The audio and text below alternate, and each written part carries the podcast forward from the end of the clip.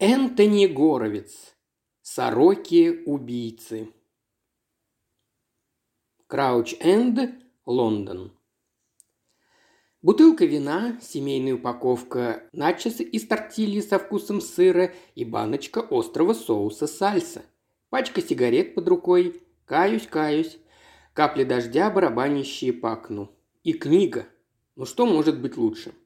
Английские сорочьи убийства были девятой частью любимой и популярной во всем мире детективной серии про Аттикуса Пюнда.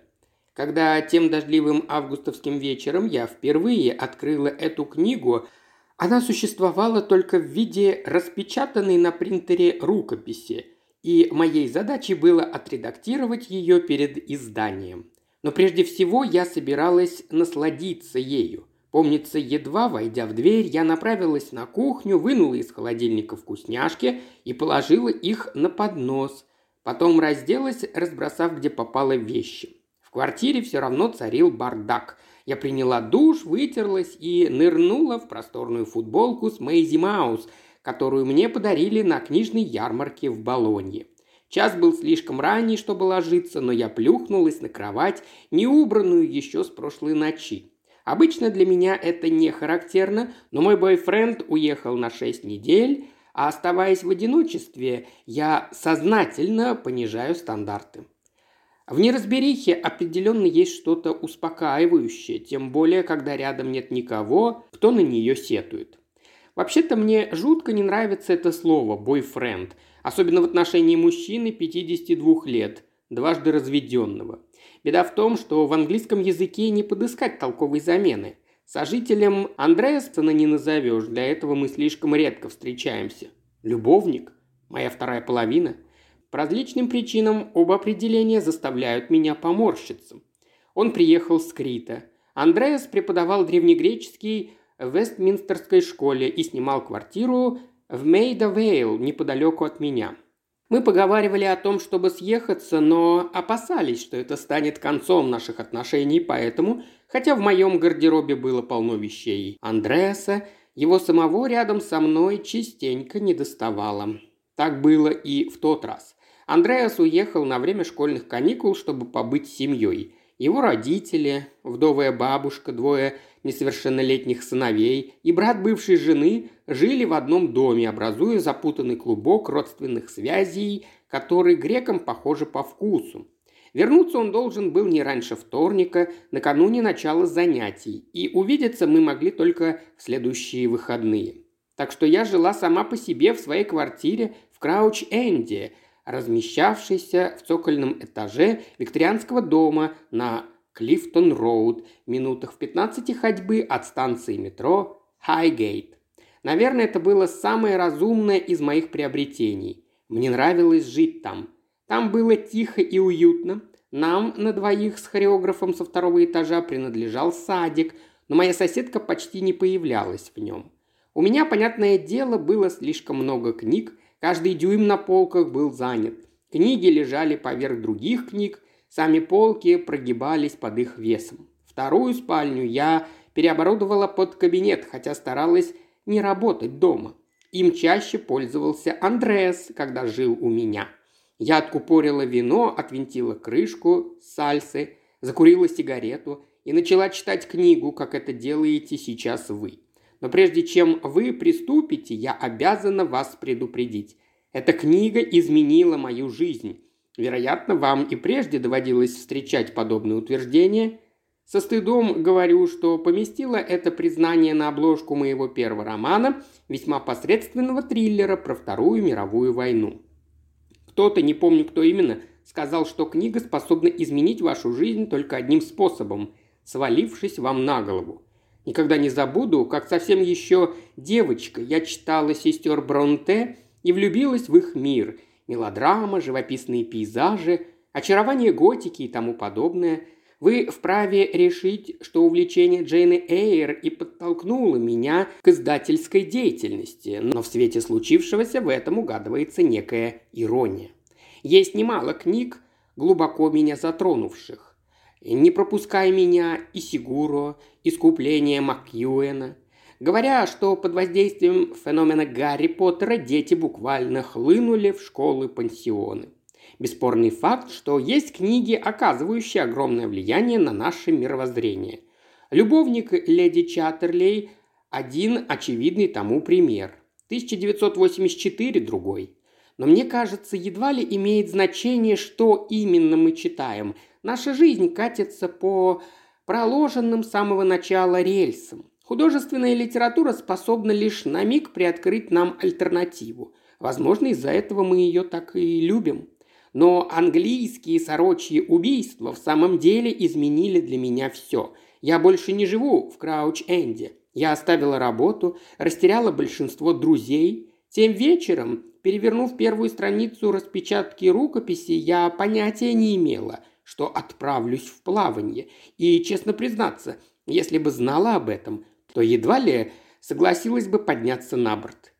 Это мерзавец Алан Конвей виноват во всем. Я с первого взгляда прониклась к нему неприязнью, хотя странное дело, мне всегда нравились его книги. Как по мне, так нет ничего лучше хорошего детектива.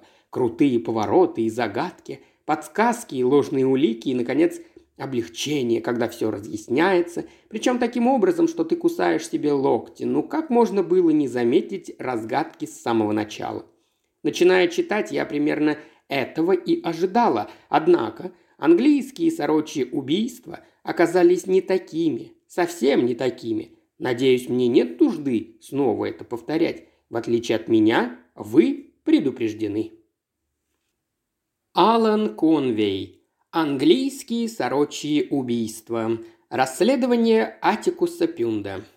Об авторе. Алан Конвей родился в Ипсуиче, Окончил школу в Витбридже, затем с отличием университет Литца по специальности английская литература. Позже поступил возрастным студентом в университет Восточной Англии, чтобы изучать писательское мастерство. Следующие шесть лет Конвей работал учителем, пока в 1995 году его роман «Атикус Пюнт расследует» не добился успеха. Книга 28 недель продержалась в списке бестселлеров «Санди Таймс», и удостоилась премии «Золотой кинжал», присуждаемой Ассоциацией писателей детективного жанра за лучший детектив года. С тех пор во всем мире продано 18 миллионов экземпляров книг про Атикуса Пюнда. Они переведены на 35 языков. В 2012 году Алан Конвей был удостоен Ордена Британской империи за вклад в литературу. Он имеет ребенка от первого брака и проживает во Фламлингеме в Суфолке. Книги серии «Атикус Пюнт». «Атикус Пюнт расследует», «Нет покоя нечестивым», Атикус Пюнт берется за дело, гость приходит ночью, Рождество Атикуса Пюнда, аперитив с цианидом, маки для Атикуса, мистер Пунт за границей. Отзывы о книгах Алана Конвия об Атикусе Пюнде – все, чего вы ждете от английского детектива, стильно, умно и непредсказуемо. Independent. Смотри в оба, Эркюль Пуаро. В городе объявился умник-коротышка из-за границы, и он уже наступает тебе на пятки. Daily Mail. Я поклонник Атикуса Пюнда. Он возвращает вас в золотой век детективной литературы и напоминает о том, с чего все началось. Иэн Рен Кин. Примечание. Иэн Ренкин. Год рождения 1960. Шотландский писатель, автор романов и рассказов детективного жанра. Шерлок Холмс, лорд Питер Уимзи, отец Браун, Филипп Марлоу Пуаро. Чтобы перечесть всех великих сыщиков, достаточно, наверное, пальцев одной руки. Что ж, для Атикуса Пюнда вам понадобится лишний палец. Irish Independent. Для отличной детективной истории нужен отличный сыщик и Атикус Пюнт, достойное исполнение в их рядах. Йоркшир Пост. У Германии появился новый посол, а у преступления его величайший противник – Дар Тагесшпиль. Алан Конвей явно общается с вселившимся в него духом Агаты Кристи. Я желаю ему удачи. Мне нравится то, что он делает. Роберт Харрис. Он наполовину грек, наполовину немец, но прав всегда на сто процентов. Как его зовут? Пюнт. Атикус Пюнт. Daily Express. Скоро в масштабном телевизионном сериале от BBC 1. Часть первая. Печаль. Глава первая. 23 июля 1955 год. Предстояли похороны – Два могильщика, старый Джефф Уивер и его сын Адам, встали с позаранку и обо всем позаботились. Могила была в точности нужного размера, земля аккуратно сыпана на одну сторону. Церковь святого Ботальфа в Саксби на Эйвоне никогда не выглядела прекраснее. Утреннее солнце играло в витражах окон. Церковь вела свою историю с XII века, но, разумеется, не единожды перестраивалась. Свежая могила располагалась к востоку, близ развалин древнего алтаря, где буйно раздрослась трава, а между обрушившихся арок цвели ромашки и одуванчики. В самой деревне царила тишина, улицы были пустынны. Молочник уже закончил развозку и исчез, позвякивая бутылками в кузове фургона. Разносчики почты завершили обход была суббота, так что на работу никто не торопился, а час был слишком ранний, чтобы домохозяева занялись обычной рутиной выходного дня. В девять открывался деревенский магазин. От расположенной по соседству пекарни уже тянулся аромат только что вынутого из печи хлеба. Вскоре появятся первые покупатели. А едва закончится завтрак, заведет свою песню хор закосильщиков. Стоял июль, самый хлопотливый месяц для неугомонной армии, обитающих в Саксби на Эйвоне садоводов. И в свете грядущего всего через час ярмарки урожая уже шла подрезка роз, а кабачки тщательно обмерялись. В половине второго на деревенской лужайке должен был состояться матч по крикету. Приедет фургончик с мороженым, для детей организуют игры, гости будут устраивать пикники перед своими машинами, заработает кафе. Идеальный английский летний день. Но не в этот раз. Впечатление создавалось такое, будто деревня почтительно затаила дыхание, ожидая, когда гроб отправится в путешествие из Бата. В данный момент его грузили на катафалк в присутствии торжественно мрачных сопровождающих пяти мужчин и одной женщины, старательно отводивших глаза друг от друга, словно неуверенных, куда им следует смотреть. Из мужчин четверо были профессиональными организаторами похорон из высокоуважаемой фирмы Ланнер и Крейн. Компания эта существовала с викторианских времен, когда занималась по преимуществу строительными подрядами и деревообработкой. В те дни гробы и Погребения были почти неприметным побочным бизнесом, но по иронии судьбы именно это направление выжило. Ланер и Крейн уже не строили домов, зато их имя стало олицетворением достойных похорон. Сегодня церемония была в высшей степени скромной. Катафалк представлял собой автомобиль, никаких вороных коней или пышных гирлянд. Сам гроб, хотя и добротной работы, сделан был без всякого сомнения из древесины дешевых сортов. На единственной табличке, скорее посеребряной, чем серебряной, значилось имя усопшей и две главные даты. Мэри Элизабет Блэкистон, 5 апреля 1887 по 15 июля 1955. Жизнь этой женщины не была такой уж короткой. Она захватила рубеж двух столетий, но оборвалась довольно внезапно. Отложенных Мэри на похорон денег не хватало даже на покрытие всех расходов, но это не имело значения, поскольку страховщики гасили разницу, и покойная была бы довольна, если бы увидела, что все происходит в соответствии с ее пожеланием. Катафалк выехал точно вовремя, отправившись в восьмимильное путешествие, когда минутная стрелка указала на 30 минут десятого. Двигаясь подобающим случаю неспешным аллюром, экипаж должен был прибыть на церковный двор в час. Будь у фирмы Ланер и Крейн слоган, он гласил бы «Никогда не опаздывать». И хотя двое едущих с гробом плакальщика и не замечали того, но более прелестный ландшафт трудно было себе представить. Поля по ту сторону низкой каменной стены полого спускались к реке Эйвон, с которой им всю дорогу было по пути. На кладбище у церкви святого Ботальфа два могильщика озирали труды рук своих. Много слов можно найти о похоронах, глубоких, прочувственных, философских, но нельзя выразиться точнее, чем это сделал Джефф Уивер, когда, опершись на лопату и, сворачивая мозолистыми пальцами самокрутку, обратился к сыну. «Если уж соберешься помереть», – произнес он, – то более подходящего дня и представить трудно. Глава вторая.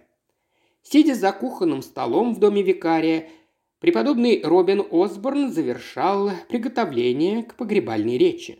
Перед ним на столе лежали шесть страниц, отпечатанных на машинке, но уже пестрящих поправками, сделанными его угловатым почерком. Слишком длинно? На днях кое-кто из паствы сетовал, что его проповеди бывают затянуты, и даже епископ выказывал признаки нетерпения во время обращения преподобного в день Пятидесятницы. Но в этот раз дело другое. Миссис Блэкистон всю жизнь прожила в деревне – все ее знали и наверняка готовы пожертвовать полчаса, а то и сорок минут, чтобы попрощаться с ней. Кухня была просторной и светлой. Плита фирмы «Ага» круглый год источала приятное тепло. На крючках были развешаны кастрюли и сковородки, здесь же хранились горшочки со свежими и засушенными растениями. Собраны они были Осборнами лично.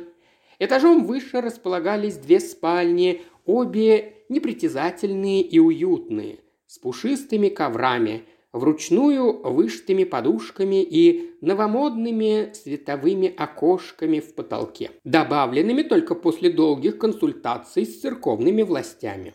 Но главным достоинством дома священника было его расположение.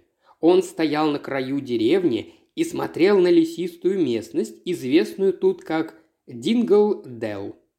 Она включала луг, покрытый весной и летом цветами. Дальше простиралась полоса собственного леса, за деревьями которого, по большей части то были дубы и вязы, скрывалась усадьба Пай-Холл, озеро, газоны и сам дом. Каждое утро Робин Осборн просыпался и любовался на вид, не перестававший приносить ему радость. Иногда ему казалось, что он живет в волшебной сказке – Резиденция викария не всегда была такой. Когда Осборны вместе с приходом унаследовали от дряхлеющего священника Монтегю дом, тот весьма подходил под описание жилища старого холостяка, будучи сырым и негостеприимным. Но Генриетта Осборн сразу пустила в ход свои магические способности. Она выбросила всю мебель, которую сочла некрасивой или неудобной – и прочесала все комиссионные магазины в Уилтшире и в Эйвоне в поисках подходящей замены. Ее энергия не переставала изумлять преподобного. Уже тот факт, что Генрета согласилась выйти за приходского священника, вызывал удивление, но она еще и принялась исполнять свои обязанности с рвением, снискавшим ей уважение с самого их приезда. Нигде эта пара не могла обрести большего счастья, чем в Саксби на Эйвоне. Да, храм требовал ремонта, отопление то и дело выходило из строя, крыша опять протекла, но паства была достаточно большой, чтобы удовлетворить даже епископа, а многих их верующих Осборны считали теперь своими друзьями. У них и в мыслях не было перебраться куда-то еще. Она была частью деревни, и хотя мы собрались здесь сегодня, чтобы проводить ее в последний путь, нам следует помнить о том, что оставила она после себя. Мэри делала Саксби на Эйвоне местом более приятным для всех, украшая ли цветами эту самую церковь каждое воскресенье, навещая престарелых здесь или в Эштонхаусе, собирая пожертвования для Королевского общества защиты птиц или привечая посетителей Пайхола. Ее домашние выпечки пироги неизменно были украшением деревенского праздника, и, признаюсь вам, она не раз оставляла в моей ризнице приятный презент в виде миндального пирожного или куска викторианского бисквита. Осборн попытался вызвать в памяти образ женщины, большую часть своей трудовой жизни, проведшей экономкой в Пайхоле. Низенькая, темноволосая, решительная, она всегда находилась в движении, как будто вела свой личный крестовый поход. Его воспоминания о ней были несколько расплывчатыми, поскольку, если честно признать, им крайне редко приходилось проводить время в одной комнате. Иногда они встречались на каком-нибудь общественном мероприятии, но не часто. Обитатели Саксби на Эйвоне не были в прямом смысле слова снобами, но в то же время не забывали о сословных различиях, и если викарий считался подходящим членом любой компании, эта привилегия не распространялась на особу, которая в конце дня должна была выполнять роль уборщицы. Вероятно, Мэри осознавала сей факт. Даже в церкви она старалась сесть на скамью в самых последних рядах. Предлагая помощь людям, она делала это с какой-то чрезмерной почтительностью, словно то была ее обязанность. А может, все обстояло куда проще? Думая о Мэри и перечитывая текст, преподобный нашел, как описать ее одним словом – назойливая. Несправедливо и неуместно было произносить его вслух – но Осборн вынужден был признать, что доля истины в этом есть. Мэри была из тех женщин, которые суют пальчик в любой пирог, включая яблочный и ежевичный, и ставила перед собой цель поддерживать знакомство со всеми в деревне. Каким-то образом ей всегда удавалось оказаться там, где в ней нуждались. Проблема заключалась в том, что она оказывалась и там, где такой необходимости не было – Осборну вспомнилось, как он застал ее в этой самой комнате не далее, как две недели назад. Он злился на себя, поскольку этого следовало ожидать. Генриетта постоянно жаловалась, что он не запирает входную дверь, как если бы дом викария являлся всего лишь пристройкой к церкви, а не частным жилищем. Стоило прислушаться к жене. Мэри стояла, держа в руке бутылочку с зеленой жидкостью, словно некий средневековый талисман для отпугивания демонов. «Доброе утро, викарий!» – произнесла женщина. «Слышала, что вам досаждают осы. Я принесла мятное масло, оно поможет избавиться от них. Моя матушка в этом средстве души не чаяла». Это было правдой. В доме водились осы. Но откуда Мэри про это узнала? Осборн не говорил никому, кроме Генриетты, а уж та точно не стала бы болтать. Впрочем, трудно что-либо утаить в таком мирке, как Саксби на Эйвоне. Каким-то неисповедным образом тут все знают обо всех, и есть поговорка «чихни у себя в ванной, и кто-то тут же протянет тебе носовой платок». Увидев ее тогда, Осборн не знал, стоит ли ему благодарить или злиться. Он пробормотал «спасибо», но одновременно скосил глаза на кухонный стол. И точно, они там были, лежали среди кипы его бумаг. Сколько она пробыла в комнате? Заметила их? Мэри ничего не сказала, а ему, естественно, не с руки было спрашивать. Он как можно скорее выпроводил ее, и эта их встреча оказалась последней. Когда Мэри умерла, Робин и Генриетта находились в отпуске и вернулись к самым ее похоронам. Услышав шаги, викарий поднял голову и увидел Генриетту. Она только что вышла из души и еще не успела надеть банный халат. В свои почти 50 она оставалась очень привлекательной женщиной с водопадом каштановых волос и фигурой, которую каталоги модных товаров характеризуют как пышная. Генриетта происходила совсем из другого мира. Она была младшей дочерью богатого фермера, владельца тысячи акров земли в западном Суссексе. И тем не менее, встретившись в Лондоне на лекции в Уигмор-холле, молодые люди с первого взгляда прониклись взаимной симпатией. Они поженились без согласия родителей и с тех пор жили душа в душу. Единственным сожалением было то, что брак их не благословлен детьми. На то, разумеется, была Божья воля, и им пришлось принять ее. Эти двое были счастливы просто от того, что они есть друг у друга. «Думала, ты уже закончил», – сказала Генриетта, доставая из буфета мед и масло. Потом отрезала себе ломтик хлеба.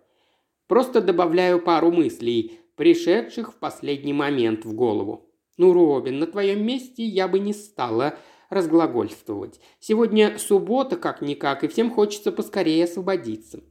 После мы собираемся в гербе королевы в одиннадцать. Чудесно. Генриетта поставила тарелку с завтраком на стол и плюхнулась на стул. «Сэр Магнус ответил на твое письмо?» «Нет, но я уверен, что он придет». «Что ж, он явно не торопится». Женщина наклонилась и пробежала взглядом по страницам. «Ты не можешь сказать так». «Как?» «Была жизнью и душой любого общества». «Почему?» Потому что это неправда. Если на чистоту, я всегда находила Мэри очень скрытной, застегнутой на все пуговицы. Общаться с ней было совсем непросто. Она выглядела даже веселой, когда была у нас на минувшее Рождество. Присоединилась к хоралу, если ты это имел в виду. Но что на самом деле у нее на уме, никто не знал. Не могу сказать, что она мне нравилась. Не стоит так говорить о ней, Хэн, и уж точно не сегодня. Не вижу тому причины. Ох уж мне эти похороны, сущее лицемерие. Все твердят, каким замечательным был покойник, каким добрым и щедрым, но в глубине души знают, что это не так. Я никогда не испытывала симпатии к Мэри Блэкистон и не намерена теперь петь ей дифирамбы только из-за того, что она удосужилась свалиться с лестницы и сломать шею. Ты ведешь себя немилосердно. Я просто честная, Робби, и знаю, что ты полностью со мной согласен, даже если пытаешься убедить себя в обратном. Но не переживай, обещаю не опозорить тебя перед лицом плакальщиков». Женщина состроила гримасу. «Ну, достаточно скорбное выражение. Не лучше ли тебе приготовиться?» Все уже лежит наверху. Черное платье, черная шляпа, черный жемчуг. Генрета вздохнула. Когда я умру, пусть меня не одевают в черное. Это так уныло. Дай мне слово, я хочу, чтобы меня похоронили в розовом, с большим букетом бегоний в руках. Ты не умрешь. Это случится не скоро. А теперь ступай наверх и оденься. Ну хорошо, хорошо, грубиян ты этакий. Она склонилась над ним, и ее груди, теплые и мягкие, прижались к его шее. Поцеловав мужа в щеку, Генрета поспешно вышла, оставив на столе завтрак. Возвращаясь к тексту речи, Робин Осборн улыбнулся про себя. Возможно, жена права и следует выбросить пару страниц. Он еще раз перечитал написанное. Жизнь у Мэри Блэкистон была непростая. Вскоре после переезда в Саксби на Эйвоне ей довелось пережить личную трагедию, и горе вполне могло поглотить ее. Но она не сдалась. Она была из тех женщин, что любят жизнь и не позволяют судьбе взять над ними верх. И теперь, когда тело ее успокоится рядом с сыном, которого она так любила и так трагически лишилась, мы можем черпать толику утешения в мысли, что теперь они, наконец, вместе. Этот абзац Робин Осборн перечитал дважды и снова вспомнил Мэри, стоящей здесь, в этой самой комнате, прямо перед столом. Слышала, что вам досаждают осы. Заметила ли она их? Знала ли? Солнце, должно быть, спряталось за облако, потому что по лицу священника внезапно пробежала тень. Он протянул руку, вырвал целый лист и, разорвав его в клочья, бросил в мусорную корзину. Глава третья. Доктор Эмилия Редвик проснулась рано. Целый час она провалялась в постели, пытаясь убедить себя, что еще сумеет заснуть. Потом встала, накинула халат и приготовила чашку чая. Так и оставшись сидеть на кухне, она наблюдала, как солнце поднимается над ее садом и расположенными позади него развалинами Саксби Касл, замка постройки XIII века. Замок привлекал сотни любителей истории, но всякий раз после полудня – заслонял солнце, отбрасывая длинную тень на усадьбу. Стрелки часов едва миновали половину девятого. Вскоре принесут газеты. На столе перед Эмилией лежало несколько медицинских карт клиентов, и она занялась ими отчасти, чтобы отвлечься от мыслей о предстоящем дне. По утрам в субботу лечебница, как правило, работала, но сегодня по причине похорон останется закрытой. Ну что ж, хорошая возможность разобраться с бумажными делами. В деревнях вроде Саксби на Эйвене особо серьезных медицинских случаев не бывает. Если что и уносило жизни ее обитателей, так это преклонный возраст, а с этим доктор Редвик поделать ничего не мог.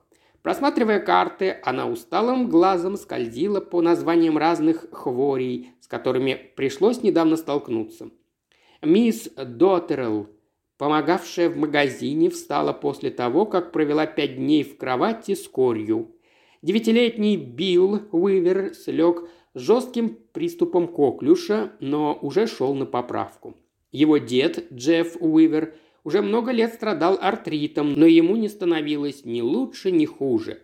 Джонни Уайтхед порезал руку. Генриетта Осборн, жена викария, ухитрилась наступить на куст ядовитого послена и каким-то образом обожгла всю ногу.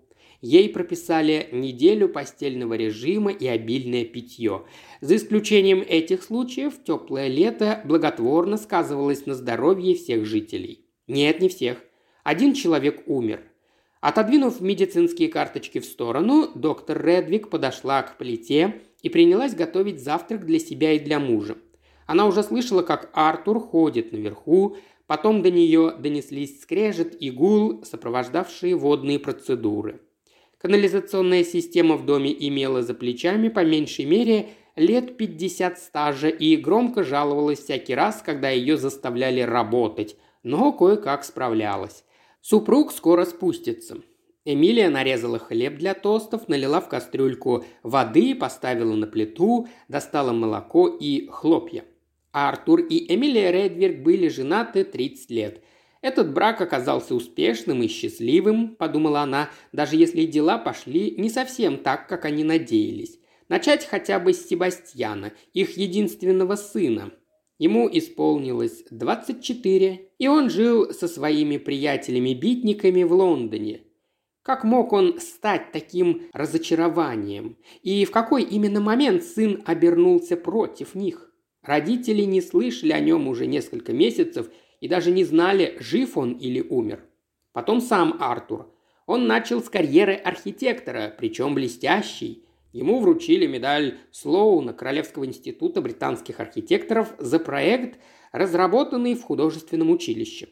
Артур поработал над строительством нескольких зданий, возведенных сразу после войны. Но истинным его влечением была живопись, особенно портреты маслом, и 10 лет назад он оставил архитектуру, став профессиональным художником.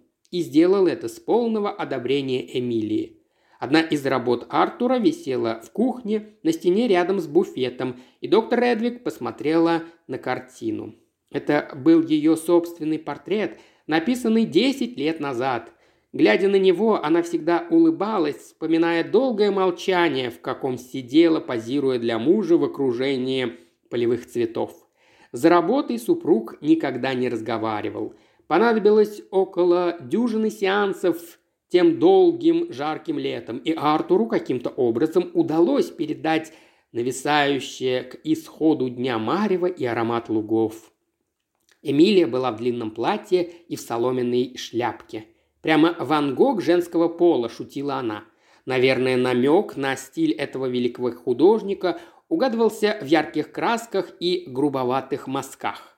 Красавицей Эмилию назвать было нельзя, она это знала – Слишком суровое лицо, широкие плечи и темные волосы делали ее мужеподобной.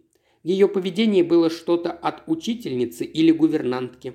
Люди находили доктора слишком официальной в общении, но Артур сумел найти в ней нечто прекрасное. Если бы эта картина висела в лондонской галерее, никто не прошел бы мимо, не задержавшись взглядом. Но картина была не в музее, а здесь, ни одна из лондонских галерей не проявила интереса к работам Артура. Эмилия отказывалась это понять. Вдвоем они посетили летнюю выставку в Королевской академии и видели работу Джеймса Ганна и сэра Альфреда Маннингса. Там был и вызвавший противоречивые отклики портрет королевы э, Пера Саймона Элвиса. Все они выглядели такими обыкновенными и скучными – по сравнению с картинами ее мужа. Почему же все отказываются признать Артура Редвика гением, каким он без всякого сомнения является? Эмилия взяла три яйца и осторожно опустила в кастрюльку. Два для него, одно для себя. На одном из них скорлупа лопнула от соприкосновения с кипящей водой, и у нее промелькнула вдруг мысль о черепе Мэри Блэкистон, расколовшемся при падении. Ей никак не удавалось прогнать эту картину из головы. До сих пор доктор вздрагивала, вспоминая об увиденном, и никак не могла понять, почему.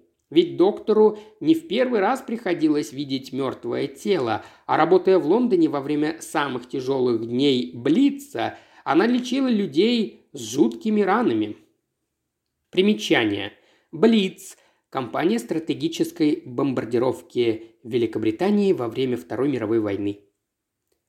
Так чем отличается этот случай? Возможно, причина в том, что они были близки. Верно, что у доктора и экономки крайне мало общего, но, вопреки всему, они были друзьями. Началось все с того времени, когда миссис Блэкистон стала ее пациенткой. У Мэри проявился опоясывающий лишай. Она промучилась месяц – и доктора Редвика впечатлили ее выдержка и здравый смысл. С тех пор Эмилия стала часто делиться с Мэри своими проблемами. Просто чтобы поплакаться ей в жилетку. Разумеется, доктор свято хранила врачебную тайну, но если что-то ее тяготило, она всегда могла рассчитывать, что Мэри внимательно ее выслушает и даст разумный совет. И тут вдруг ни с того ни с сего все закончилось. Примерно неделю тому назад – Самое заурядное утро нарушил телефонный звонок Брента, смотрителя парков в Пай-Холле. «Доктор Редвик, вы можете прийти. Тут миссис Блэкистон. Она у подножья лестницы в большом доме. Лежит там. Думаю, она упала». «Она шевелится?» «Да нет, вроде». «Вы сейчас с ней?» «Я не могу войти. Все двери заперты». Бренту было за двадцать. Это был сутулый молодой человек с грязью под ногтями и с выражением угрюмого безразличия в глазах. Он ухаживал за лужайками и клумбами и по временам гонял незаконно проникших на территорию, в точности, как прежде его отец. Земли Пайхола сзади выходили к озеру, и летом дети любили там купаться, но только если Брента не было поблизости. Он был холост, жил один в доме, принадлежавшем раньше его родителям. В деревне его недолюбливали, считали, что этот малый себе на уме. Правда заключалась в том, что Брент не получил образования и, возможно, страдал легкой формой аутизма. Но деревенская молва всегда норовит по-своему заполнить пробелы. Доктор Редвик велела ему ждать ее у парадного входа, захватила кое-какие врачебные принадлежности, дала Джой, выполняющей при ней роль медсестры и администратора, наказ отправлять прочь новых пациентов и поспешила к машине. Пайхолл находился на противоположной стороне Динглдела, в 15 минутах ходьбы и всего в 5 минутах езды. Он стоял там все время, сколько существовала деревня, и даже представляя собой мешанину архитектурных стилей, бесспорно оставался самым примечательным домом в округе. Начав существование как женский монастырь, в XVI веке Пайхолл был переоборудован в частную резиденцию и с тех пор с каждым столетием приходил в упадок. Сохранилось от него только продолговатое крыльцо с восьмиугольной башней. Ее значительно позже возвели в дальнем конце. Окна по большей части были елизаветинские, вытянутые и решетчатые, но имелись и густо увитые плющом дополнения из георгианской и викторианской эпохи – как бы извинявшиеся за небрежность к старине. За зданием располагался двор и развалины строения, видимо, монастырского. Отдельно стоящая конюшня использовалась теперь как гараж. Но главной достопримечательностью усадьбы была планировка. Ворота с двумя каменными грифонами отмечали въезд, далее гравийная дорожка шла мимо гостевого дома, лодж-хауса, где жила Мэри Блэкистон – Затем описывала грациозный, точно лебединая шея, поворот среди газонов к парадным дверям с готической аркой. Здесь имелись цветочные клумбы, пестрые, как мазки краски на палитре художника, в обрамлении искусно обрезанного кустарника, и розарий, в котором, как утверждали, произрастало более ста сортов роз. Лужайки простирались далее до самого озера с Динглделом на противоположной стороне. Усадьба вообще была со всех сторон окружена вековым лесом, отрезавшим ее от современного мира и по весне синим от цветущих пролесок. Гравий захрустел под колесами, когда доктор Редвик остановилась и увидела Брента, который дожидался ее, неровно теребя кепку в руках. Она вышла, захватив медицинскую сумку, и зашагала за ним. «Признаки жизни есть?» – спросила Эмилия. «Я не смотрел», – промямлил Брент. Редвик удивилась. Неужели он даже не попытался помочь бедной женщине? Прочитав ее мысли по лицу, молодой человек поспешил добавить – я ведь уже говорил, что не мог войти. Парадная дверь заперта? Да, мэм. И дверь в кухню тоже. А ключей у вас нет? Нет, мэм. Я в дом не хожу. Доктор Редвик с досадой тряхнула головой. За то время, пока она сюда добиралась, Брент мог бы попытаться сделать хоть что-то, допустим, раздобыть лестницу и влезть в окно наверху. «Если вы не могли попасть внутрь, то откуда звонили мне?» – спросила доктор. Это не имело значения, просто ей стало интересно. В конюшне есть телефон. Ладно, лучше покажите мне, где она. Можете через окно посмотреть. Окно, о котором шла речь, располагалось в углу дома, в одной из более современных пристроек. Через него открывался вид сбоку на холл с широкой лестницей, ведущей на второй этаж. И действительно, у ее подножья была Мэри Блэкистон. Она лежала, распростершись на ковре. Одна рука вытянута вперед, частично закрывая голову. С первого же взгляда у Редвик почти не осталось сомнений, что женщина мертва. Она каким-то образом упала с лестницы и свернула шею. Разумеется, Мэри не шевелилась. Но было еще кое-что. Поза, в которой лежало тело, тоже казалась неестественной. Похоже на сломанную куклу. Эмили доводилось видеть такое в книгах по медицине. Об этом говорил инстинкт, но видимость бывает обманчива. «Нам необходимо войти», – сказал доктор Редвик. «Парадная и кухонная дверь заперты, но должен же быть другой путь. Можно попробовать через обувную комнату. Где это?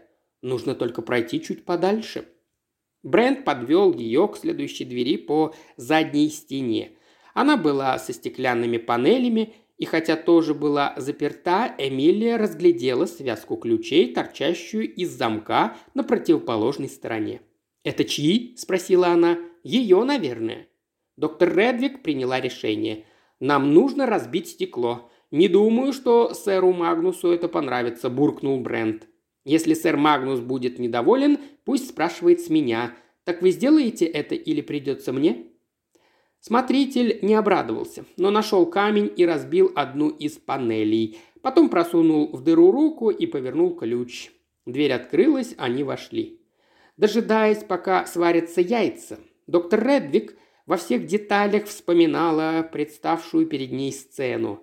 Она отпечаталась у нее в мозгу, словно фотография. Пройдя через обувную и по коридору, они попали прямиком в главный холл, с лестницей, ведущей на площадку с балюстрадой. Их окружали темные деревянные панели. На стенах висели картины маслом и охотничьи трофеи, птицы в стеклянных ящиках, голова оленя, здоровая рыбина. У ведущей в гостиную двери стояли доспехи, дополненные мечом и щитом. Длинный и узкий проход вел от парадной двери к лестнице, расположенной точно посередине холла. С одной стороны находился каменный очаг, достаточно большой, чтобы в него можно было войти. С другой стороны стояли два кожаных кресла и антикварный столик с телефоном. Пол был из каменной плитки, частично покрыт персидским ковром. Ступени тоже были из камня. Посередине шла бордовая ковровая дорожка. Если Мэри Блэкистон споткнулась и скатилась с лестничной площадки, ее смерть легко объяснить. Тут не было практически ничего, способного смягчить удар. Пока Брент нервно топтался у двери, Эмилия осмотрела тело. Оно еще не остыло, но пульс не прощупывался. Доктор Редвик отбросила с лица Мэри прядь темных волос. Стали видны карие глаза, направленные на очаг. Она бережно закрыла их. Миссис Блэкистон всегда торопилась, мелькнула у нее неизбежная мысль. Мэри буквально слетала вниз по ступенькам, и спешка довела ее до могилы. «Нужно вызвать полицию», — сказала доктор. «Что?» – удивился Брент. «Разве кто-то причинил ей вред?» «Нет, конечно, нет. Это несчастный случай, но мы обязаны сообщить о нем». Это был несчастный случай. Не надо быть сыщиком, чтобы выяснить этот факт. Экономка пылесосила. Пылесос, похожий на игрушку красная штуковина, так и остался там, наверху лестницы, застрял между балясин. Видимо, ее нога запуталась в проводе. Мэри споткнулась и покатилась по ступенькам вниз. В доме никого больше не было. Двери заперты. Какое еще объяснение можно предложить? От мыслей о случившемся неделю назад Эмилию Редвик отвлек шум за дверью. В комнату вошел ее муж. Она достала из кастрюли яйца и аккуратно выложила на две фарфоровые подставки. Женщина с облегчением увидела, что супруг оделся для похорон. Она почти не сомневалась, что он забудет. А Артур облачился в темный выходной костюм, но без галстука. Галстуков он никогда не носил. На рубашке было несколько пятен краски, но этого следовало ожидать. Артур и краска были неразделимы. «Ты встала рано», – заметил он. «Прости, дорогой, я тебя разбудила?» «Нет, не то чтобы, но я слышал, как ты спускалась». «Не спалось?» «Видимо, задумалась о похоронах». «Хороший день для них. Надеюсь, проклятый викарий не станет затягивать. С этими святошими-проповедниками вечно так, они без ума от звука собственного голоса.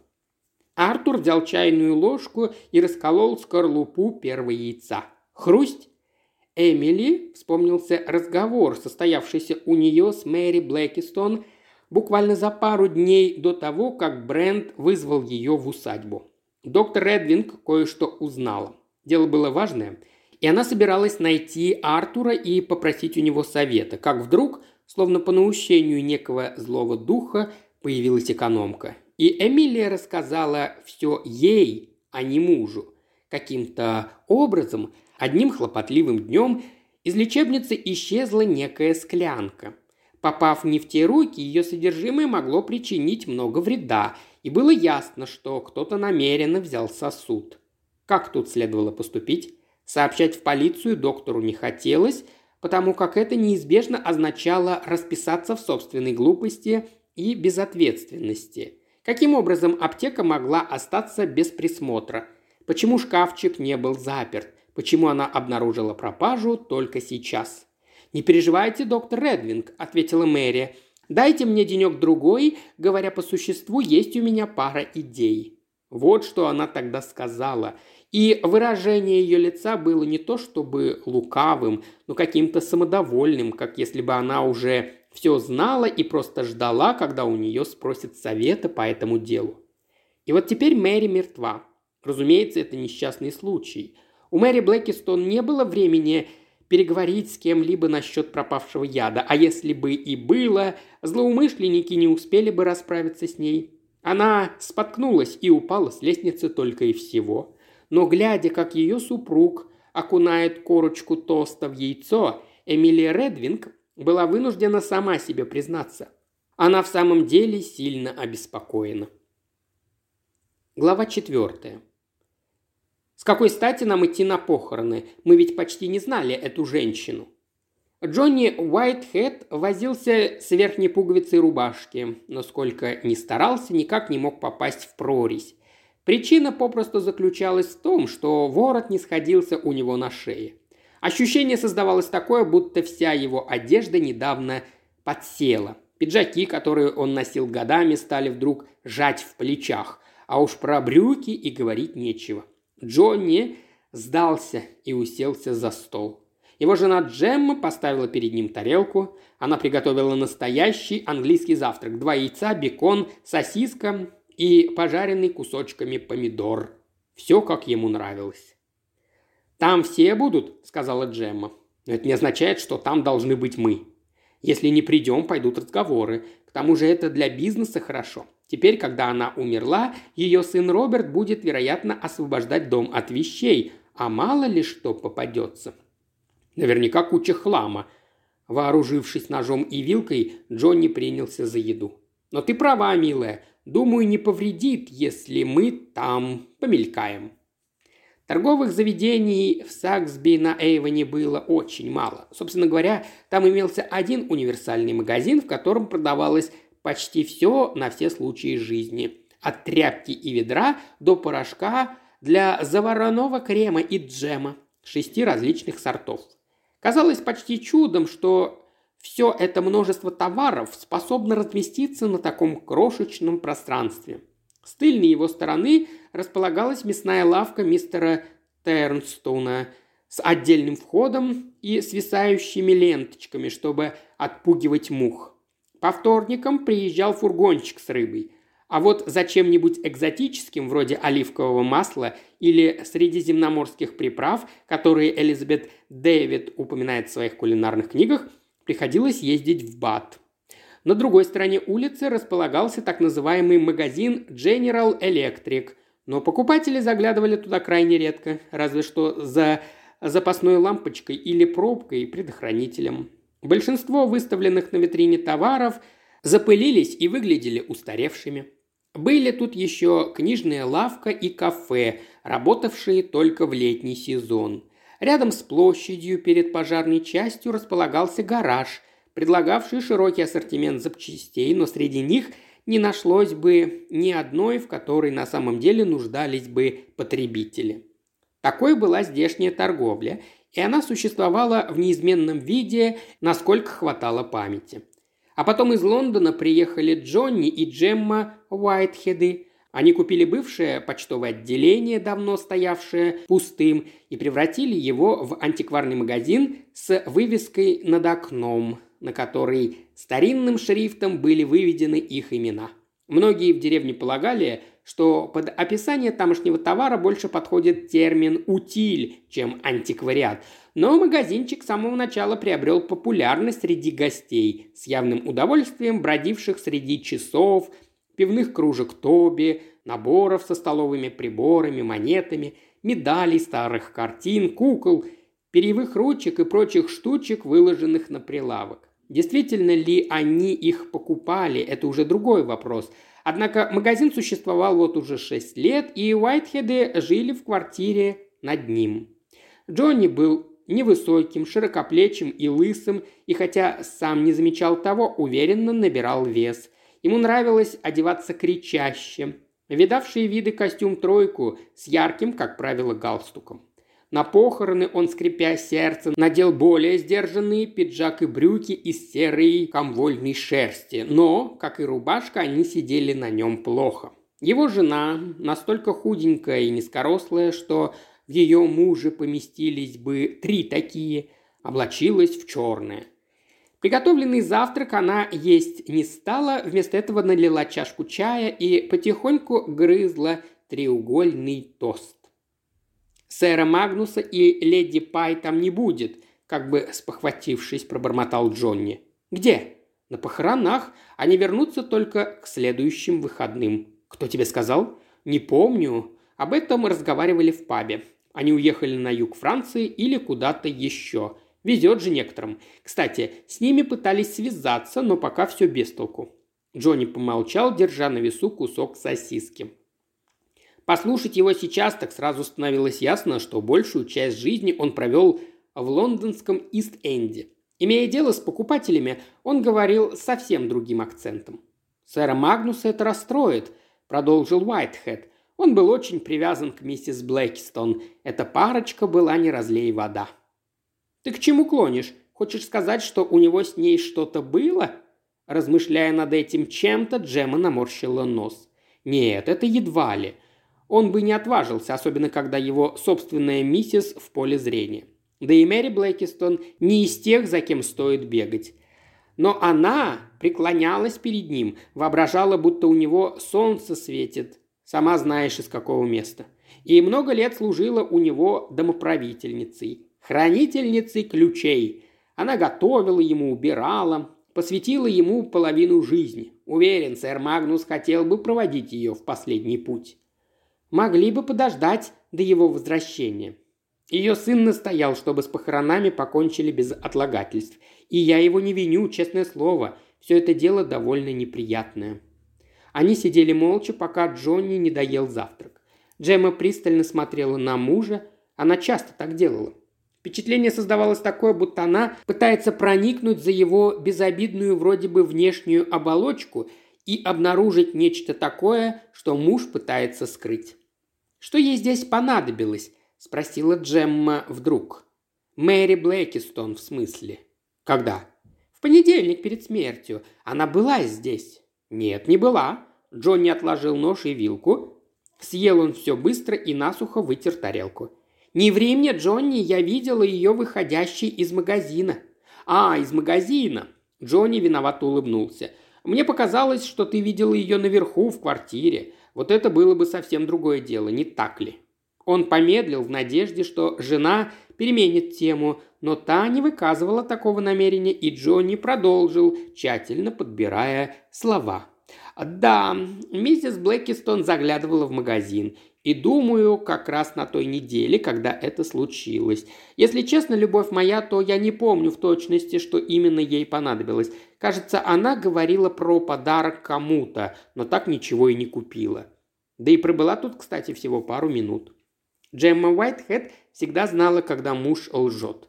Она действительно видела, как миссис Блэкистон выходила из магазина и запомнила этот факт, каким-то чутьем догадываясь, что дело нечисто но ни словом не обмолвилась тогда, да и сейчас решила не углубляться в тему. Ей не хотелось ссоры, особенно когда им вскоре предстоит идти на похороны. Что до Джонни Уайтхеда, то, вопреки своим словам, он отлично помнил про их последнюю с миссис Блэкистон встречу. Та пришла в магазин и озвучила свои обвинения. И хуже всего, у нее имелись доказательства в их поддержку. Как удалось ей раздобыть их, а прежде всего, как она на него вышла. Разумеется, этого Мэри ему не сказала, но изъяснялась напрямик. Стерва. Разумеется, Джонни Уайтхед никогда не признался бы в этом своей жене, но его очень радовало, что Мэри Блэкистон умерла. Глава пятая. Клариса Пай, одетая с головы до пят в черное, рассматривала свое отражение в зеркале в полный рост, висящем в конце коридора. И снова возвращалась к мысли, что шляпка с тремя перьями и сжатой вуалью выглядела не к месту. Излишне, как говорят французы. Повинуясь минутному порыву, она купила эту шляпку в магазине секонд-хенд в Бате и сразу же пожалела об этом. Кларисе хотелось выглядеть во время похорон как можно лучше – там соберется вся деревня, а затем ее пригласили в герб королевы, где будут кофе и безалкогольные напитки. Ну так надеть или не стоит? Она аккуратно сняла шляпку и положила на стол в холле. Волосы у Кларисы были слишком темные. Она специально подстригла их коротко. Но хотя Рене, как всегда, справился на отлично, этот его новый колорист определенно все загубил. Вид у нее стал нелепый, как с обложки журнала Home Chat. Ладно, решено. Без шляпки не обойтись. Клариса взяла тюбик помады и осторожно накрасила губы. Так лучше. Важно приложить старание. Похороны начнутся минут через сорок, и первый приходить ни к чему. Чем заполнить время? Она прошла в кухню, где после завтрака осталась грязная посуда, но мыть ее, будучи уже одетой, не хотелось. На столе обложкой вниз лежала книга. Клариса читала Джейн Остин. Ах, милая Джейн. Перечитывала бог весь какой раз, но в эту минуту настроения не было. Эммой Вудхаус и ее махинациями можно будет заняться после обеда. Послушать радио или выпить еще чашку чая и поразгадывать кроссворд в телеграф. Да, пожалуй, она так и поступит. Клариса жила в современном доме. Очень многие здания в Саксби на Эйвоне представляли собой солидные георгианские постройки из батского камня с красивыми портиками и террасными садами. Даже Джейн Остин читать не надо. Достаточно выйти на улицу и окажешься в ее мире. Клариса предпочла бы поселиться близ главной площади или на Ректори Лейн, идущей за церковью. Там стояли красивые коттеджи, элегантные и ухоженные. А вот дом номер четыре по Уинсли террас строили в спешке. Он имел самую обычную планировку. Две комнаты наверху, две внизу, отделанный штукатуркой с галькой фасад и квадратный сад, едва ли стоивший трудов.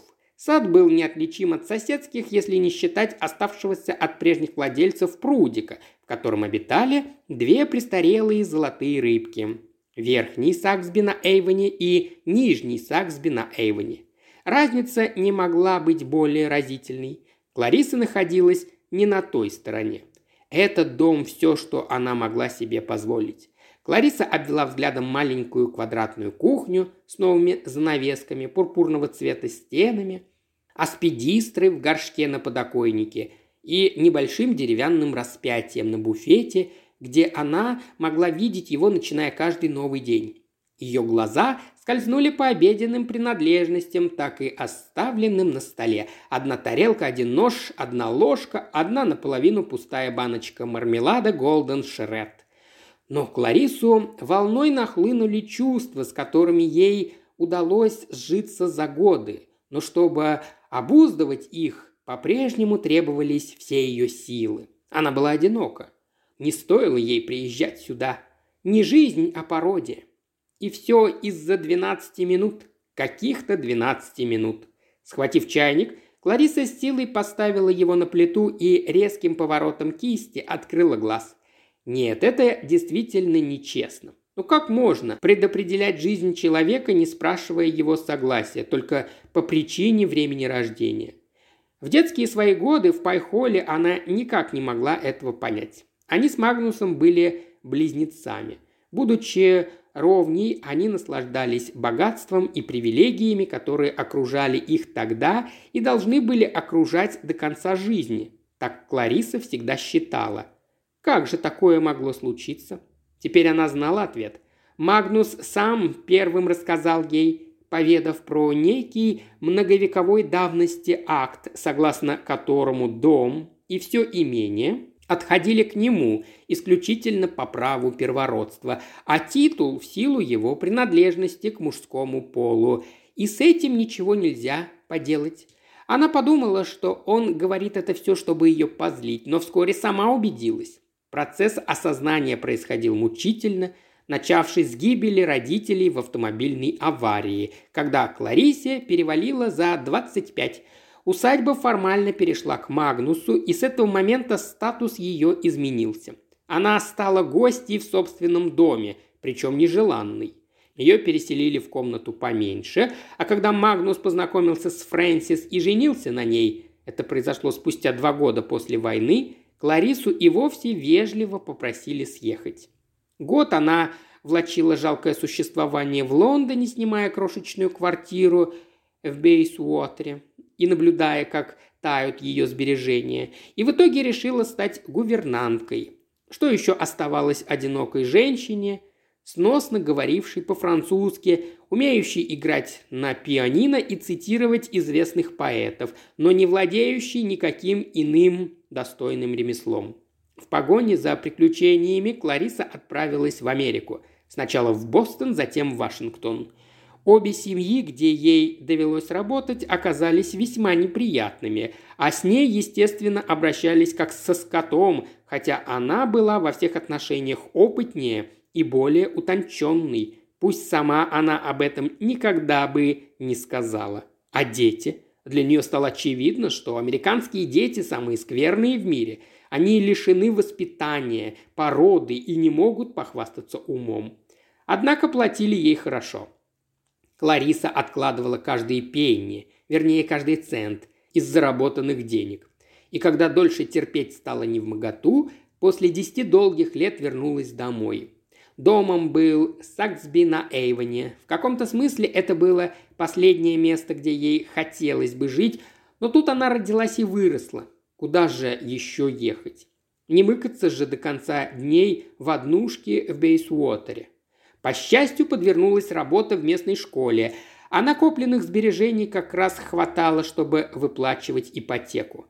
Магнус ей, естественно, не помогал. Кларисе даже и мысли не приходило попросить у него. Поначалу она злилась при виде того, как он въезжает в большой дом или выезжает оттуда. В этом доме они некогда играли вместе, а у нее до сих пор хранился ключ, ее собственный, от парадной двери. Лариса не вернула его и никогда не вернет. Ключ служил ей напоминанием об утраченном, но одновременно подтверждал, что у нее есть полное право жить там. Ее присутствие в Саксби на Эйвоне наверняка раздражало брата. В этом она черпала некое утешение. Досада и гнев захлестнули Клариссу Пай, пока она стояла у себя на кухне, а чайник на плите, закипая, уже шипел на нее. Из двух близнецов умной была она, а не Магнус. В классе он всегда тянулся в хвосте и получал ужасные отметки, тогда как в ней учителя души не чаяли. Брат ленился, потому что мог себе это позволить. Ему не о чем было переживать. Это ей пришлось уйти и искать работу, любую работу, чтобы добыть кусок хлеба. У Магнуса есть все, а Клариса для него теперь никто. Зачем вообще она идет на эти похороны? Ей пришла вдруг в голову мысль, что Мэри Блэкистон была брату намного ближе, чем она. Простая экономка, господи прости. Клариса повернулась к распятию и стала вглядываться в крошечную фигурку, прибитую к деревянному кресту. В Библии ясно сказано «Не желай дома ближнего твоего, не желай жены ближнего твоего, ни раба его, ни рабыни его, ни вала его, ни осла его, ничего, что у ближнего твоего». Она искренне старалась следовать словам из книги Исхода, глава 20, стих 17. И во многих смыслах ей это почти удавалось. Разумеется, хотелось бы денег побольше. Как хорошо было бы жарче топить зимой и не беспокоиться насчет счетов. Обычная человеческая слабость. По пути в церковь Клариса часто напоминала себе, что даже если Магнус не самый добрый и отзывчивый из братьев, по правде говоря, далеко не самый – ей все-таки следует прощать его. Ибо если вы будете прощать людям согрешения их, то простит и вам Отец ваш Небесный».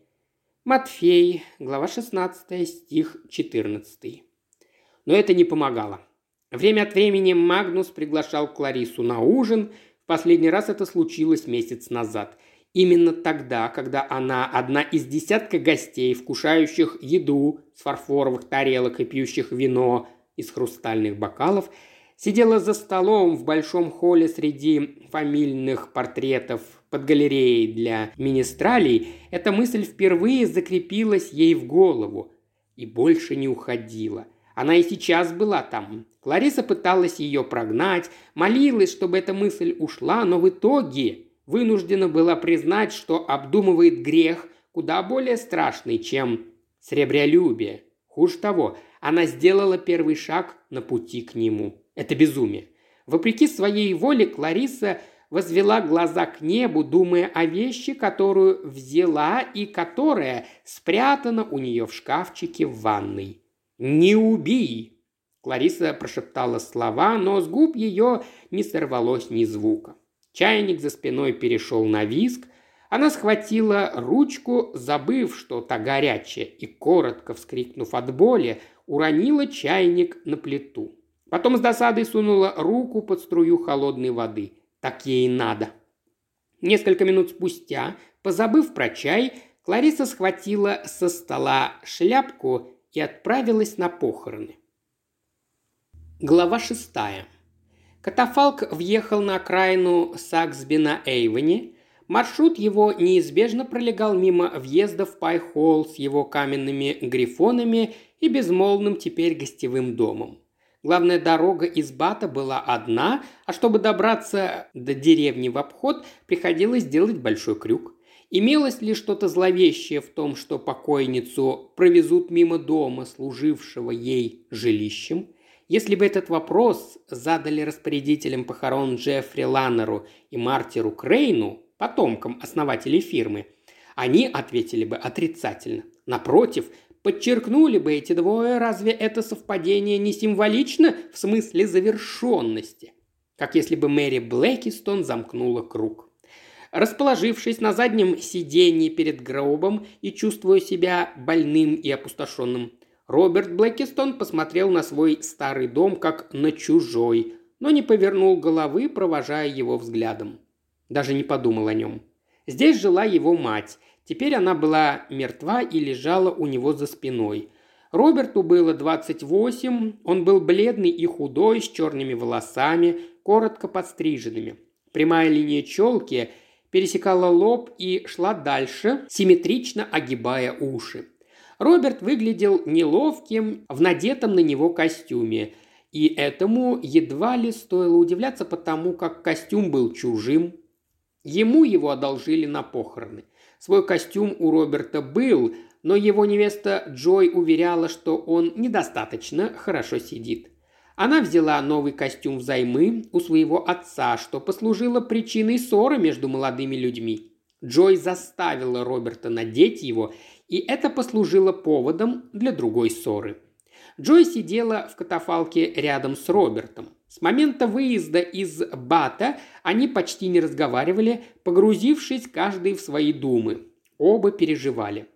Роберту иногда казалось, что он почти с самого дня своего рождения пытался сбежать от матери. Детство его прошло в Лоджхаусе, где они жили только вдвоем, каждый зависимый от другого, но по-разному. Он был ничто без нее, она без него. Роберт пошел в местную школу, где считался способным учеником, одним из тех, кто мог бы добиться многого, прилагая он чуть больше усердия.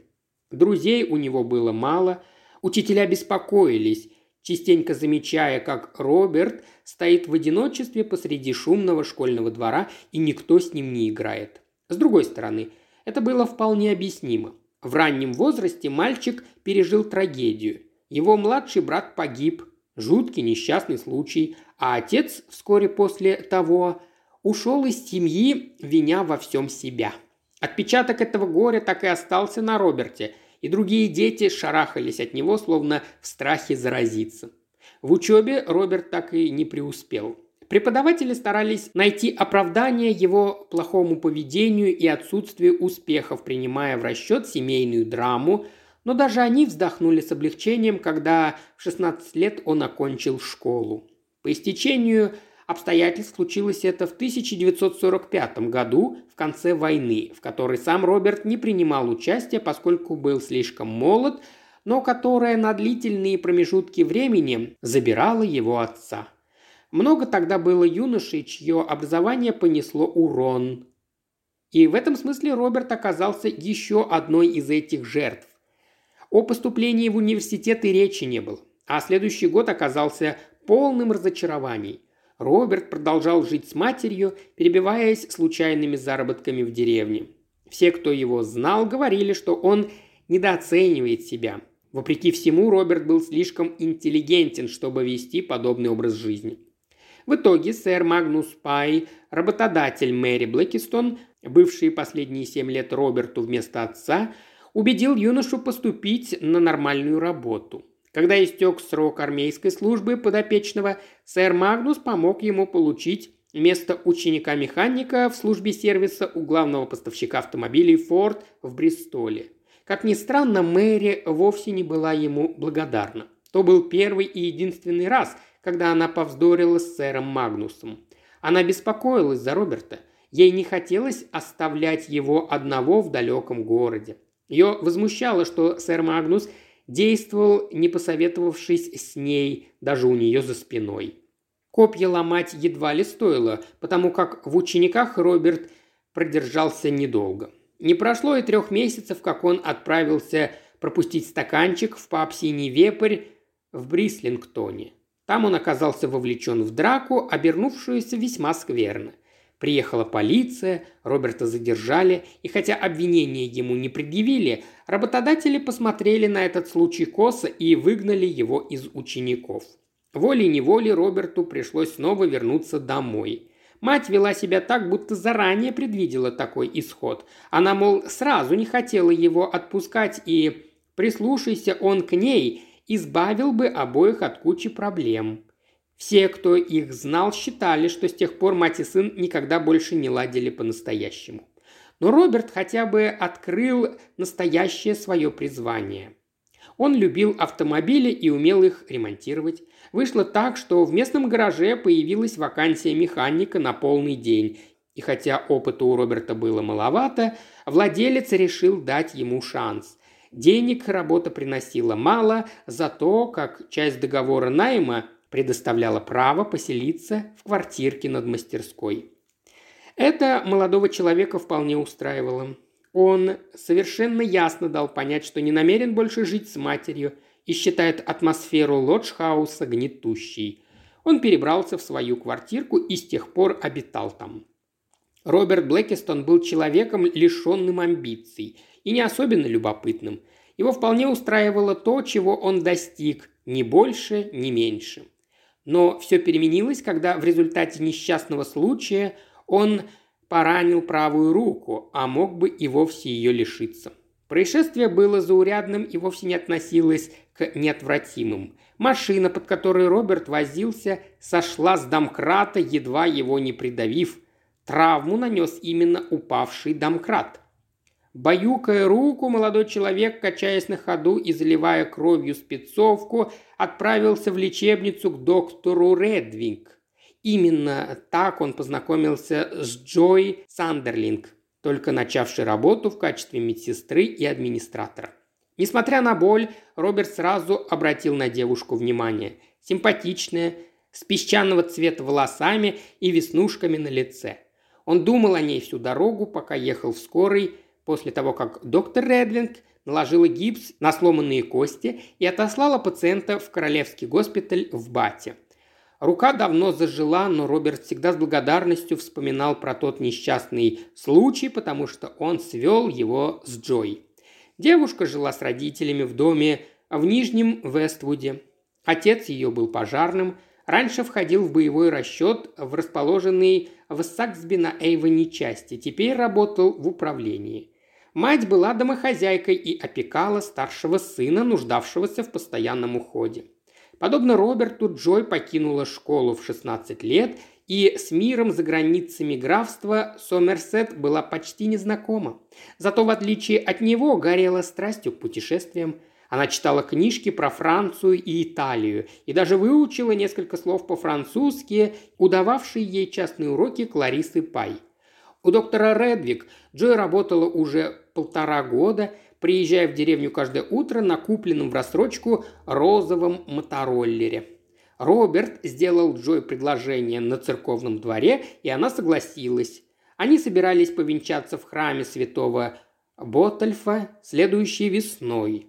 До назначенного времени им предстояло накопить денег на медовый месяц в Венеции.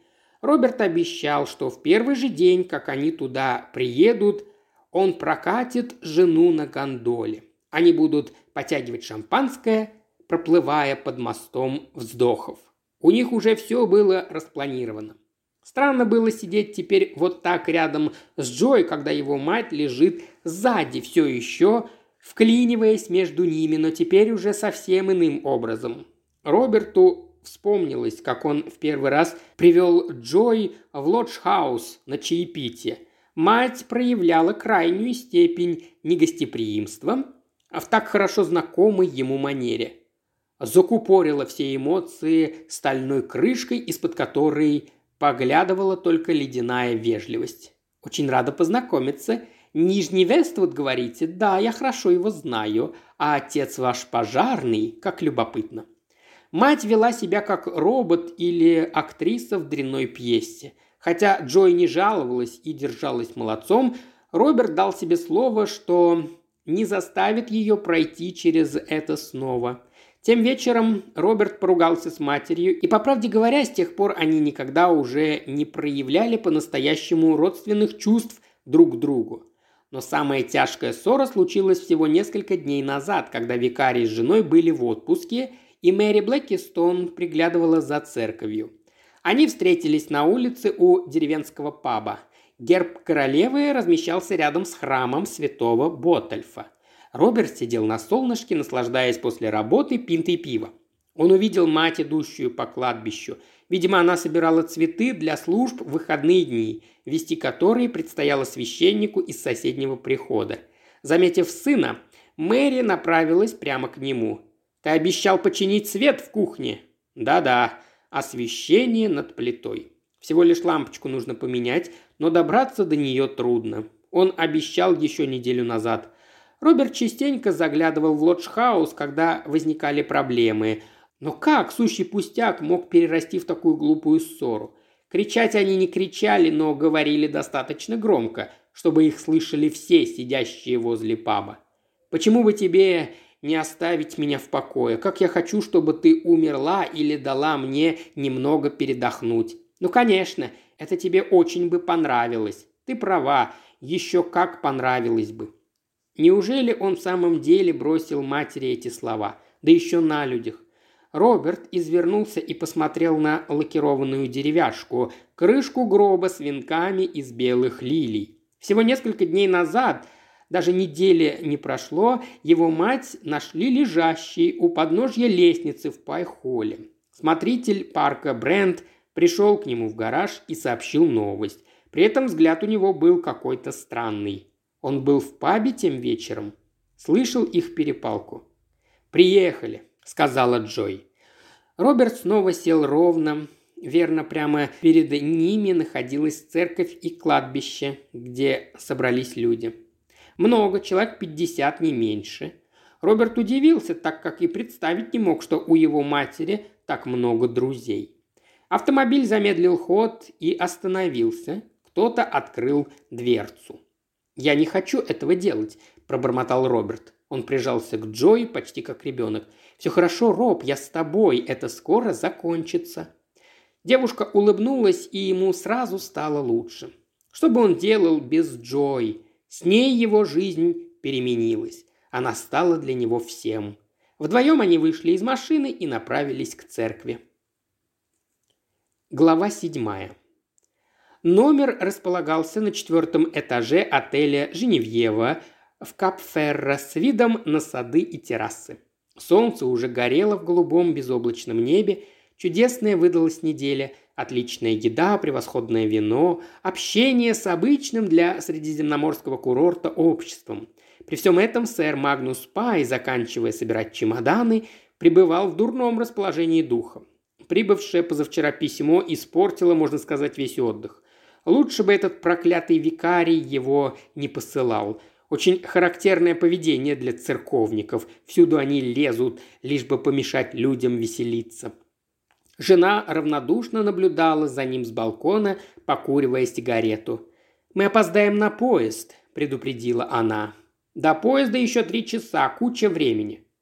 Фрэнсис Пай затушила сигарету и вошла в комнату. Это была смуглая, властная женщина, ростом немного выше мужа и гораздо более импозантная. Сам лорд был низеньким, пухлым, с темной бородкой, которая робко расползлась по щекам, не отваживаясь претендовать на все лицо. Теперь в 53 он носил костюмы, подчеркивающие его возраст и общественный статус. Они были сшиты на заказ, дорогие, с обязательным жилетом. Эти двое представляли собой крайне неподходящую пару. Сельский сквайр и голливудская актриса, допустим, или Санчо Панса и Дульсинея Табоская. Хотя носителем титула был сэр Магнус, его жене этот титул подходил гораздо больше. «Тебе стоило уехать сразу же», — сказала Фрэнсис. «Ничего подобного». Магнус хрюкнул, налегая на крышку чемодана, чтобы застегнуть замок. «Это всего лишь чертова экономка. Она жила с нами. Она жила в лоджхаусе. Это не одно и то же. Полицейские хотят поговорить с тобой. Поговорят, как только я вернусь. Мне и сказать-то им нечего. Викарий пишет, что она споткнулась об электрический шнур. Чертовски жалко, но это не моя вина. Они же не предполагают, что я убил ее или что-то в этом роде. С тебя станется, Магнус. Ну, я не мог этого сделать, я все время был с тобой. Фрэнсис Пай наблюдала, как муж сражается с чемоданом, но помощи не предлагала. «Мне казалось, ты любил ее», – произнесла она. Она хорошо готовила и хорошо справлялась с уборкой, но если на чистоту, я экономку на дух не переносил, и ее саму, и ее сыночка. Мне всегда казалось, что в ней есть что-то неприятное. То, как она расхаживала по усадьбе с этим своим взглядом, словно ей известно что-то такое, чего не знаешь ты. Тебе следовало поехать на похороны. Почему? потому что деревенские обратят внимание на твое отсутствие и не одобрят. Меня там все равно не любят и станут любить еще меньше, когда узнают про Дингл Делл. А какое мне до них дело? Я никогда не пытался получить звание самого популярного человека, и к тому же это особенность жизни в деревне. Тут правит молва. Что же, пусть люди думают обо мне что угодно. По правде говоря, пошли они все к черту. Сэр Магнус защелкнул замки, надавив на них большим пальцем, потом сел, переводя дух после приложенных усилий. Фрэнсис посмотрела на него с любопытством, и на миг в ее глазах промелькнуло выражение сродни пренебрежению и омерзению. В их браке больше не было места для любви, и оба знали об этом. Они оставались вместе, потому что так удобнее. Даже среди жары лазурного берега атмосфера в комнате казалась леденящей. «Я позвоню насчет носильщика», – сказала женщина. «Такси приедет с минуты на минуту». Подойдя к телефону, она заметила лежащую на столе открытку. На ней значилось имя Фредерика Пая и адрес в Гастингсе. «Бог ради, Магнус!» – с укором воскликнула Фрэнсис. «Ты так и не отправил Фредерику открытку. Ты обещал это сделать, а она провалялась тут целую неделю». Женщина вздохнула. «Он вернется домой прежде, чем открытка дойдет. Ну, семья, у которой он остановился сейчас, перешлет ее. Это не конец света. Мы все равно не можем сообщить ничего интересного. В открытках никогда не бывает ничего интересного. Их посылают по другой причине. Фрэнсис Пай подняла трубку и позвонила портье. Пока она разговаривала, Магнус пытался что-то вспомнить. Поводом стал разговор про открытку. Что-то сказанное с женой. Что именно? Это каким-то образом связано с похоронами на которые он сегодня не попадет. Ах да, как странно. Магнус Пай сделал в памятке зарубку, одну из таких, какие не забудешь. Ему предстоит кое-что сделать, и он сделает это, как только вернется домой. Глава восьмая. Мэри делала Саксби на Эйвоне местом более приятным для всех, украшая ли каждое воскресенье цветами эту самую церковь, навещая престарелых здесь или в Эштонхаусе, собирая пожертвования для Королевского общества защиты птиц и привечая посетителей Пайхола. Ее домашние выпечки и пироги неизменно были украшением деревенского праздника, и, признаюсь вам, она не раз оставляла в моей ризнице приятный презент в виде миндального пирожного или куска викторианского бисквита. Похороны шли чередом, каким идут все похороны, медленно, спокойно, с чувством тихой неизбежности.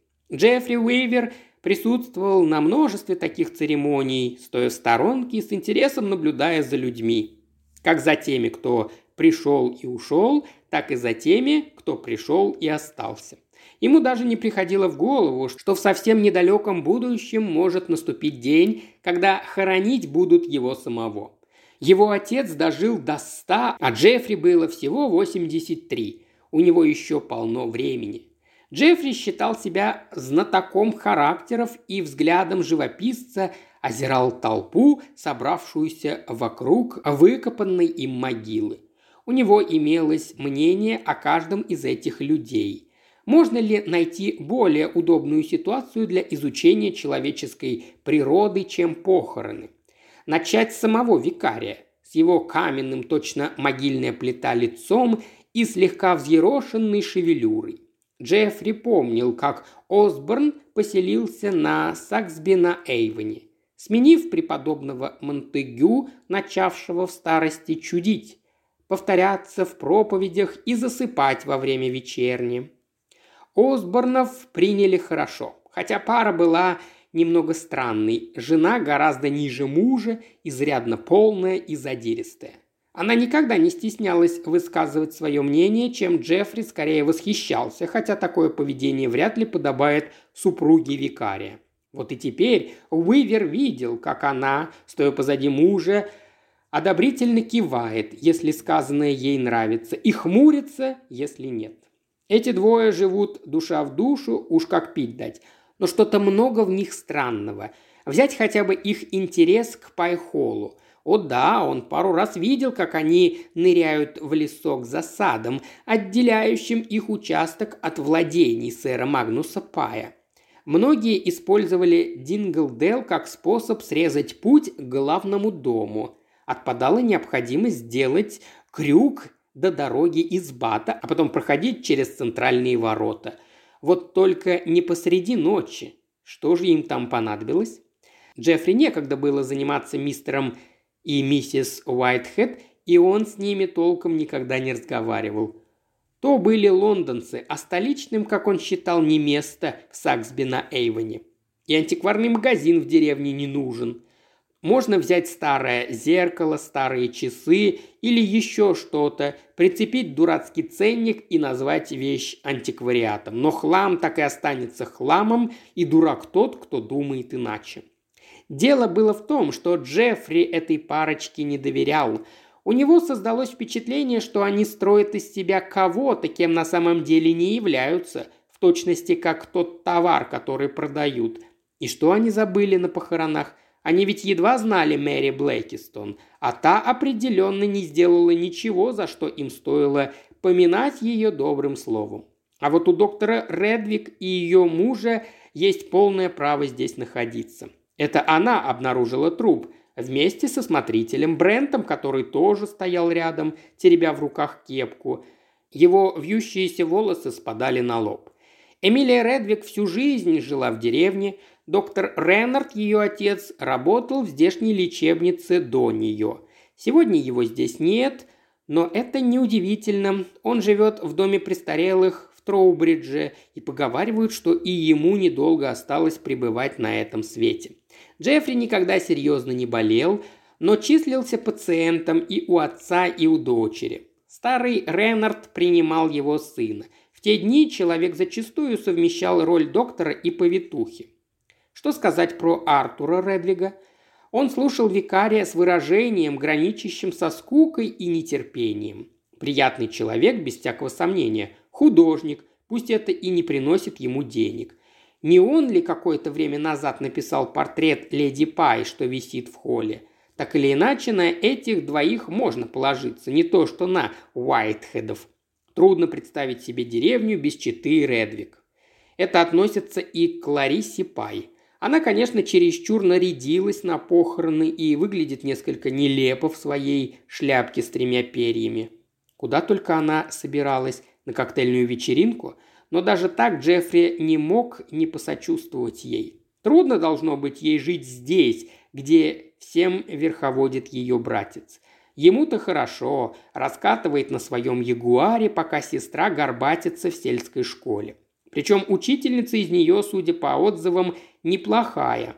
Пусть дети ее и недолюбливают. Наверное, потому что чувствуют ее обездоленность. Клариса одна как перст, Замужем никогда не была, половину жизни, похоже, проводит в церкви. Он постоянно наблюдал, как она идет то в храм, то из храма. По правде говоря, Клариса частенько останавливалась поболтать с ним, но, разумеется, по душам ей поговорить не с кем, если не считать того, к кому обращаются, стоя на коленях. В Кларисе заметно некоторое сходство с братом, сэром Магнусом, хотя сходство это не в ее пользу, но она хотя бы пришла. Кто-то чихнул. Брент. Джеффри наблюдал, как смотритель вытер нос рукавом, потом огляделся по сторонам. Малый понятия не имеет о том, как подобает вести себя в обществе, но этому едва ли стоит удивляться – Большую часть жизни Брент провел в одиночестве, и в отличие от Кларисы, это его собственный выбор. Он допоздна работает в усадьбе, а закончив, иногда заходит выпить или поесть в паромщик, где у него есть свой столик с видом на большую дорогу. Но в компанию он никогда не вливается, никогда не участвует в разговоре. Иногда Джеффри задавался вопросом, что же в голове у этого парня – Отвлекшись от прочих провожающих, Джеффри сосредоточился на молодом человеке, приехавшем на катафалке, Роберте Блэкистоне. Джеффри сочувствовал и ему, ведь это его мать хоронили, пусть даже эти двое жили как кошка с собакой – в деревне хорошо знали, что они не ладили, а Джеффри собственными ушами слышал слова, оброненные Робертом у герба королевы в вечер накануне несчастного случая. «Как я хочу, чтобы ты умерла и дала мне немного передохнуть». Ну, не стоит строго его судить.